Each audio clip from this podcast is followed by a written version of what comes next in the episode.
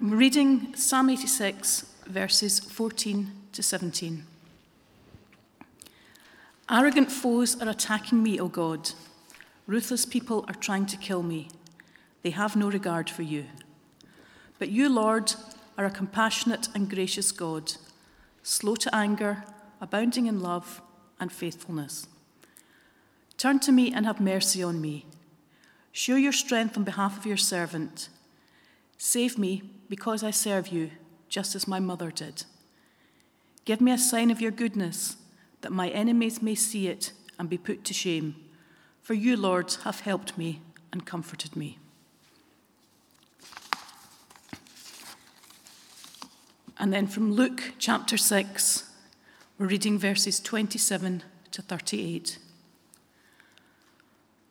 But to you who are listening, I say, love your enemies, do good to those who hate you, bless those who curse you, pray for those who mistreat you. If someone slaps you on one cheek, turn to them the other also. If someone takes your coat, do not withhold your shirt from them. Give to everyone who asks you, and if anyone takes what belongs to you, do not demand it back. Do to others as you would have them do to you. If you love those who love you, what credit is that to you? Even sinners love those who love them. And if you do good to those who are good to you, what credit is that to you? Even sinners do that. And if you lend to those from whom you expect repayment, what credit is that to you? Even sinners lend to sinners, expecting to be repaid in full. But love your enemies, do good to them, and lend to them without expecting to get anything back. Then your reward will be great, and you will be children of the Most High, because He is kind to the ungrateful and wicked. Be merciful, just as your Father is merciful. Do not judge, and you will not be judged. Do not condemn, and you will not be condemned. Forgive, and you will be forgiven. Give, and it will be given to you. A good measure, pressed down, shaken together, and running over, will be poured into your lap. For with the measure you use, it will be measured to you. Amen, and thanks be to God for his word. Let's pray. Almighty God, to you all hearts are open, all desires known, and from you no secrets are hidden. So cleanse the thoughts of our hearts by the inspiration of your Holy Spirit, that we may perfectly love you and worthily magnify your holy name through Jesus Christ our Lord. Amen. As we look to this passage in Luke in the Sermon on the Plain, we started this last week, Jesus' special teaching to his disciples. I want to give you a key verse, and it's this Be merciful, just as your Father is merciful. It picks up perhaps on Psalm 86 that Elaine read for us, which talked about God compassionate and gracious, slow to anger, and abounding in love. And if we want to know what a merciful God looks like, then we look to Jesus.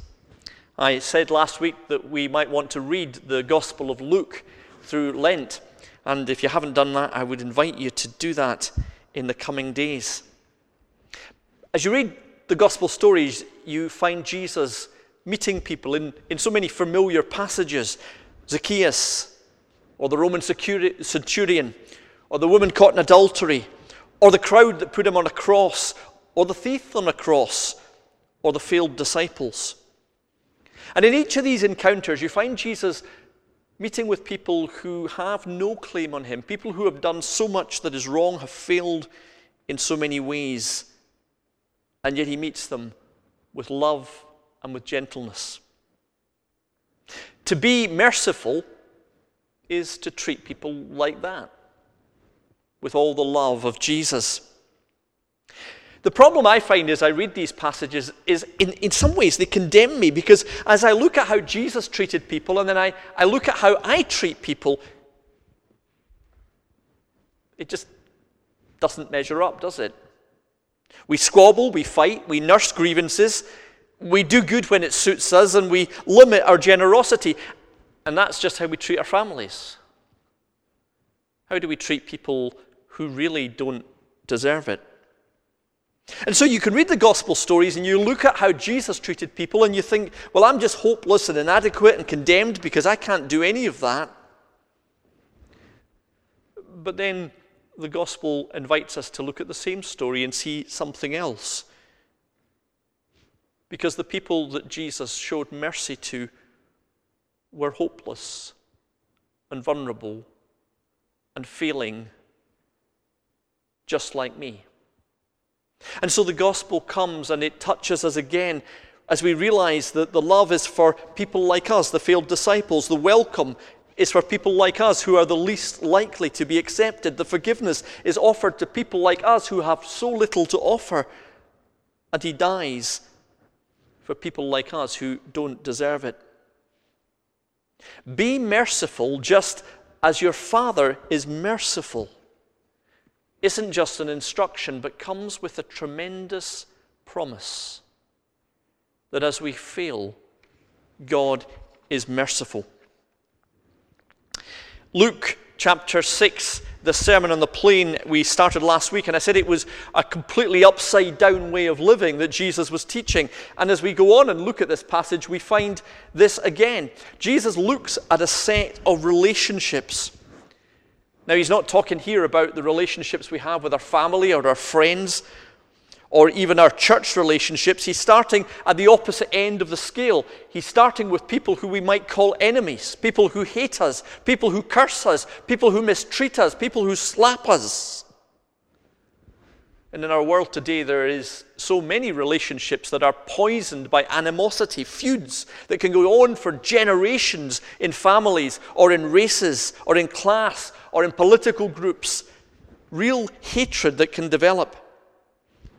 For the early readers of this gospel, it, it would have been, it, as they tried to work out what it was to live as Christians, and knowing the occupation and oppression of Rome, knowing the rejection that they found in the hands of the Jews in the synagogues, they would have been able to identify with this very much. People who put us down, people who mistreat us.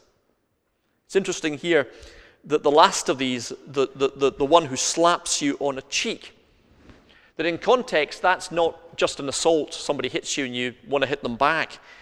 It's actually somebody saying, You are not welcome. You find this slap on the cheek in the book of Acts, and it's really saying, You don't belong. You are an outcast. We want nothing to do with you. Enemies. But enemies can sometimes come close to home. There's a, a lovely story of Winston Churchill, who was introducing a new MP to the House of Commons. And the new MP looked at the Labour benches opposite and said, That's the enemy. And Churchill said, No, that's the opposition. The enemy are the folk on your own party's benches behind you. And sometimes our enemies are closer to home in the sense that quite often we have temporary enemies, people that we have fallen out with, people that we feel don't like us, don't respect us. They curse us, they say things about us, they don't give us the respect that we are due. People who exclude us, people who ignore us, people who make us feel unwanted. And sometimes those enemies even temporarily, are members of our own family or, or members of our, our neighborhood or even people in the church, where right that moment we feel that they are cursing us, hating us, mistreating us, and we are really, really angry. What's the reaction? Our reaction is to hit back. Our reaction is to shout, You can't treat me like that. I'm not going to put up with that. I don't have to be treated like that. And all of us have found ourselves in those sort of situations on a fairly regular basis. I tell you, as a minister, I've not been here long enough for it to happen, but over the years, the number of times I've had folk come in a church, people who are uh, normally get on, and they come and they say, This has been said about me. This is the way I've treated, and I feel really angry. Our temptation? Put the other person away, block them, avoid them. I'm not going to let them hurt me again. I'm not going to work with them again. I'm not going to put myself in that situation of being vulnerable again. And so often that's what happens. I know in a church that where people come to me often quite angry about the way that they felt they've been treated. And they've often got a point. They have been treated in ways that we wouldn't want them to be treated in a church. The trouble, though, is that the focus starts on me, on my pride, that I've been inconvenienced, that I shouldn't have been treated like that. What's Jesus suggesting here? He's suggesting that his followers, his disciples, in this upside down kingdom have to respond differently when they are wronged.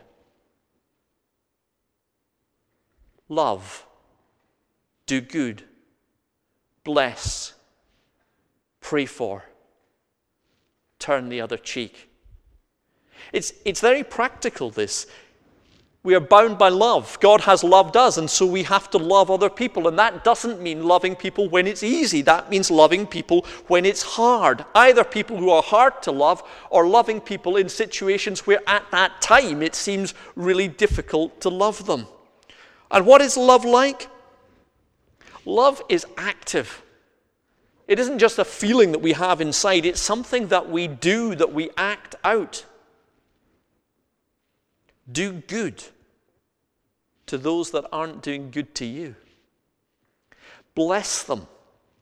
Don't curse them. And practically, that means don't say bad things about them, but actually want in your heart, desire in your heart that they be blessed, that they be made whole, and pray for them. I do think that when we are feeling really angry at somebody, the strongest thing we can do is pray for them. It doesn't mean that we don't see the wrong that they're doing anymore. But it means as we respond to it, what we want most is not our honor and our convenience and our respect, but we actually want them to be transformed, to be set free from whatever it is that's caused them to act that way. I want good for them.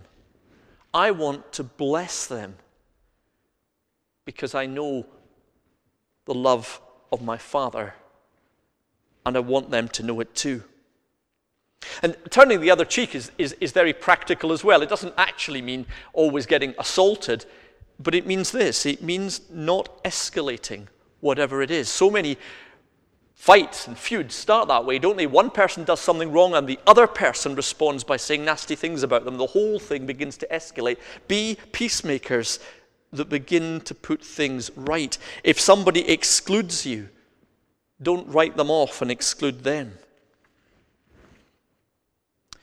What are the motives for acting in this Jesus pattern of love, of doing good, of blessing, of praying for?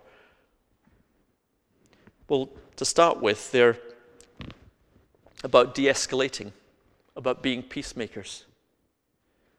But they might also do something beyond that. They begin to break the chain of tit for tat, of wrong for wrong, of bad feeling, creating bad feeling and creating division. We can think of great examples of this, can't we, at the extremes? Of Nelson Mandela refusing to hate his jailers and bringing reconciliation in South Africa.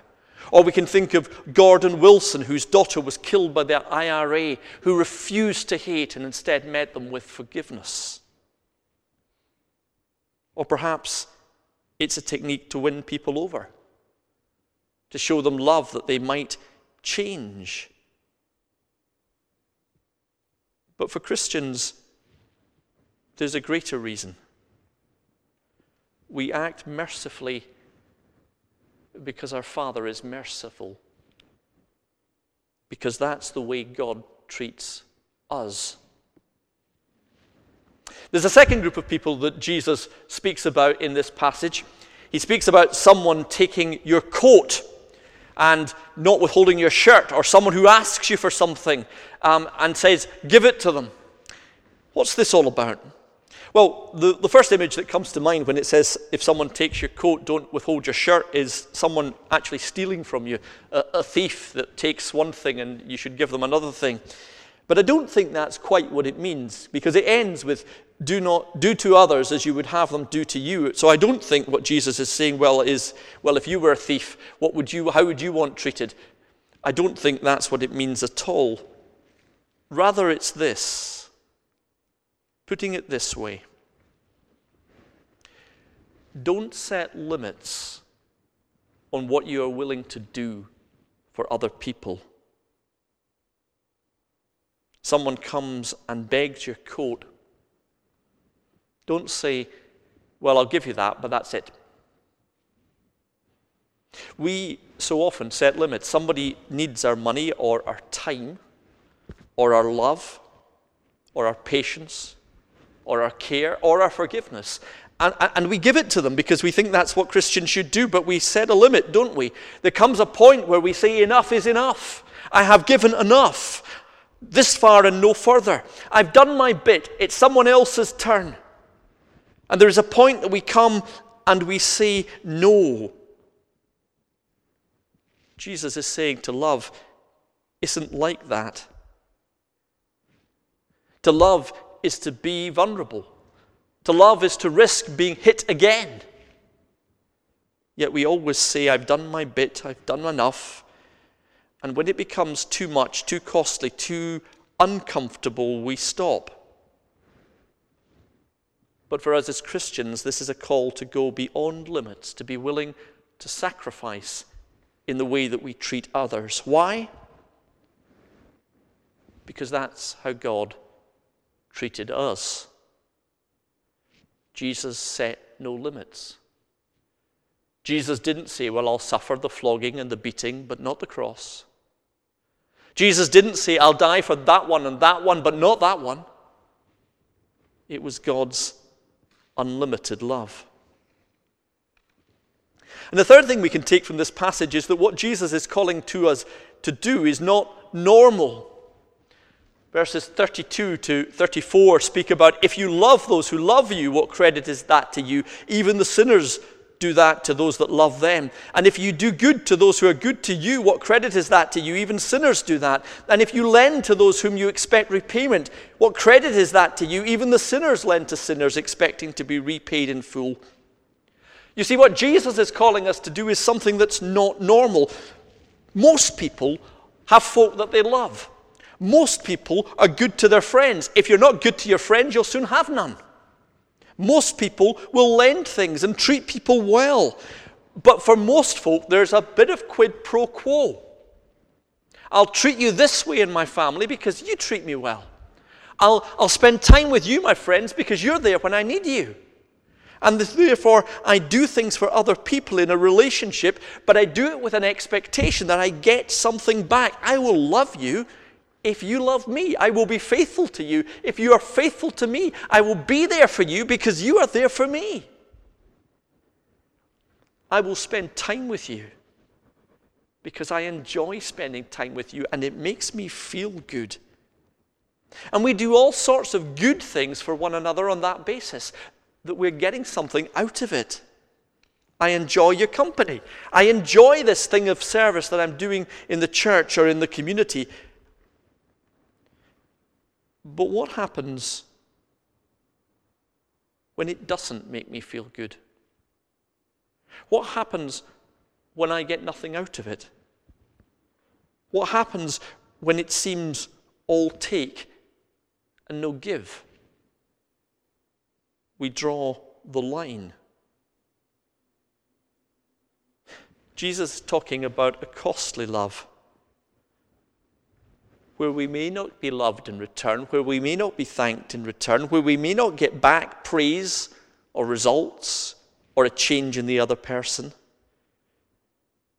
But that's what love is about, because that's what Jesus did for us. And then this passage goes on with this. Love your enemies and do good to them, and lend to them without expecting to get anything back, and your reward will be great, and you will be children of the Most High. Now, if we stopped there, which is where my mind stopped when I read it the first time, it seems to say this Treat people extravagantly with love, and you'll get something back. You'll get a reward from God. That's why you should do it. If you want to be children of the Most High, if you want to be accepted by God, if you want to be loved by God, then do the things that make God happy. Earn the right to be the children of God. But now read it again. Your reward will be great, and you will be the children of the Most High, because He is kind to the ungrateful and the wicked. That last part is really important because it tells us, yes, how we should act towards others, kind to the ungrateful and the wicked, but it also tells us this. That's what God does for us. So it cannot be that God is saying, Well, you can be my children if you do these things, so much as even if you don't, my love is for you that is ungrateful. My love is for you who are wicked. God's unconditional love is for us. And that begins to change everything. It's as if God Himself comes and breaks this circle of animosity by beginning with his love for us. God doesn't look at me and say, I'll love you if you'll be my friend. I'll bless you if you bless me. I'll give to you if you go to church. I'll reward you if you obey me. God rather comes in grace in Jesus Christ and says, I will love you even when your love is weak. I will give to you even when you give me nothing. I will forgive you, even when you don't deserve it. You see, this command that God gives us to love our enemies starts with Him. This command to be merciful starts with His mercy. If we look to the book of Romans, for instance, it says this While we were still God's enemies, God reconciled to us through the death of his son. He gave Jesus Christ for those who rejected him. He gave Jesus Christ for those who didn't deserve him. He gave Jesus Christ that they would not be his enemies anymore, but because of his love, they would be transformed. And it goes on, doesn't it? Just like we are called not just to give, but to give costly, to give recklessly. Romans 8 says, that the God who didn't spare his own son but gave him up will give us everything that we need in him. It all starts with God's costly, unconditional love. And when we grasp that, the circles are broken. For we are loved first, given first. God's love poured on us Christ dying for us. And in that, the transformation that we might do likewise. I love the way that this ends. Verse 38. A good measure pressed down, shaken together, and running over will be poured into your lap. We measure things out, don't we? And sometimes we measure things out with a sort of, well, you can have that much. And sometimes we measure things out with a real generosity. And the call is for us to understand just how generous, recklessly generous God has been for us in giving his Son. And then to be those for whom that love just pours out in how we treat other people. There are some folk in life who will go through life tight fisted, protecting everything that they've got. And I'm left thinking, as Christians are like that, that they've got an image of God who isn't very generous to them, God who is very judgmental, God who is very mean, and therefore they become in themselves judgmental, mean people. Or we can grasp the greatness of the grace, of the love, of the reckless love of God, His open handed generosity to us. And suddenly, as we go from there, knowing our Father, being children of that God in His grace, then we go reflecting the mercy and love and grace of our Father.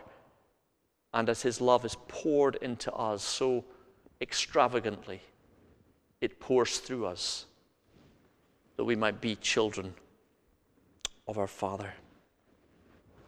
Amen.